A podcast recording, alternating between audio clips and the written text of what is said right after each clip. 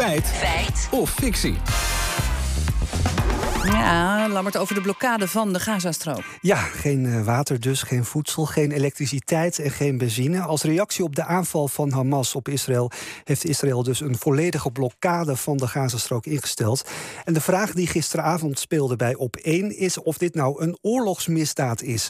CDA Tweede Kamerlid Dirk Boswijk die zei daar toen het volgende over. Ik heb vier hoogleraren gesproken van de Nederlandse Defensie Academie. En ze gaven eigenlijk allemaal een beetje van ja, het is toch nog een behoorlijk grijs gebied. Ja, een, grijs gebied. Nou, dat zijn we gaan uitzoeken. Uh, eerst, uh, wat is ja, de impact van deze blokkade op de, op de Palestijnen in de Gazastrook? Is daar een beeld van te geven? Ja, dat uh, weet antropoloog Anne de Jong. Zij woonde twee jaar in Israël en in Palestijnse gebieden.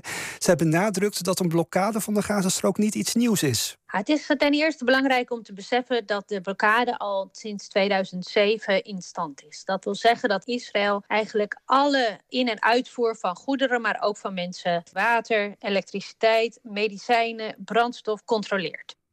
Ja, toch is het effect van de nu aangescherpte blokkade wel enorm. Israël houdt op dit moment de grens volledig dicht. Dus ook hulppakketten of mensen, personeel van hulporganisaties kunnen nu niet naar binnen. Voor deze extra maatregelen was zo dat 40% werkeloos is en uh, meer dan 60% volgens de Verenigde Naties afhankelijk van voedselhulp. Als nu ook nog het laatste uh, in- en toevoer van water en voedsel, als ik me nu even beperk tot de eerste levensbehoeften, ja, is dat natuurlijk absoluut een humanitaire ramp. Nou, een, een humanitaire ramp, uh, zegt de Jong. Ja. Dat is duidelijk, maar is het ook een oorlogsmisdaad? Ja, daarvoor moeten we eerst weten wat we precies onder een oorlogsmisdaad uh, verstaan. Dat vroegen we aan Marcel Brus, hoogleraar internationaal recht. Heel belangrijk is dat burgers niet aangevallen mogen worden. Het kan natuurlijk wel zijn dat burgers slachtoffers vallen in een militaire operatie. Maar het, een van de hoofdregels is dat de aanval niet op de burgers gericht mag zijn. Als je echt onvoldoende onderscheid maakt tussen de strijdende partijen en de bevolking, dan bega je een oorlogsmisdrijf. Hmm, en valt een gebied met uh, nou, 2,2 miljoen inwoners afsluiten van voedsel, van water, van elektriciteit, van medicijnen daar dan ook onder, onder oorlogsmisdrijf? Ja, dat vroegen we aan uh, Goran Sluiter, hoogleraar internationaal strafrecht.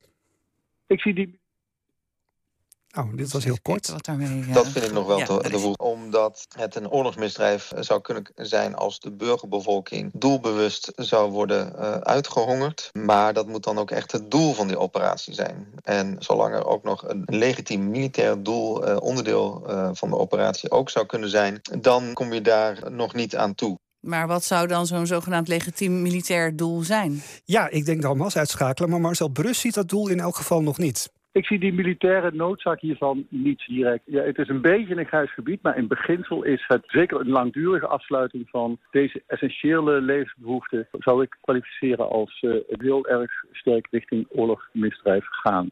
Ja, waarbij langdurig volgens hem dan een aantal dagen is. Want na een aantal dagen zonder water raken mensen echt in grote problemen. Gaan we naar de conclusie. Uh, het is een grijs gebied of de totale blokkade van de Gazastrook een oorlogsmisdaad is. Nou ja, feit of fictie? Ja, volgens het oorlogsrecht mag je burgers niet uithongeren. Daar is door de blokkade wel sprake van. Maar er zijn twee uitzonderingen. De blokkade moet een militair doel dienen en van zeer korte duur zijn.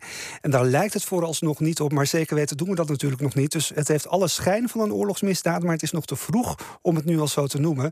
Dus de uitspraak van Dirk Poswijk is een feit.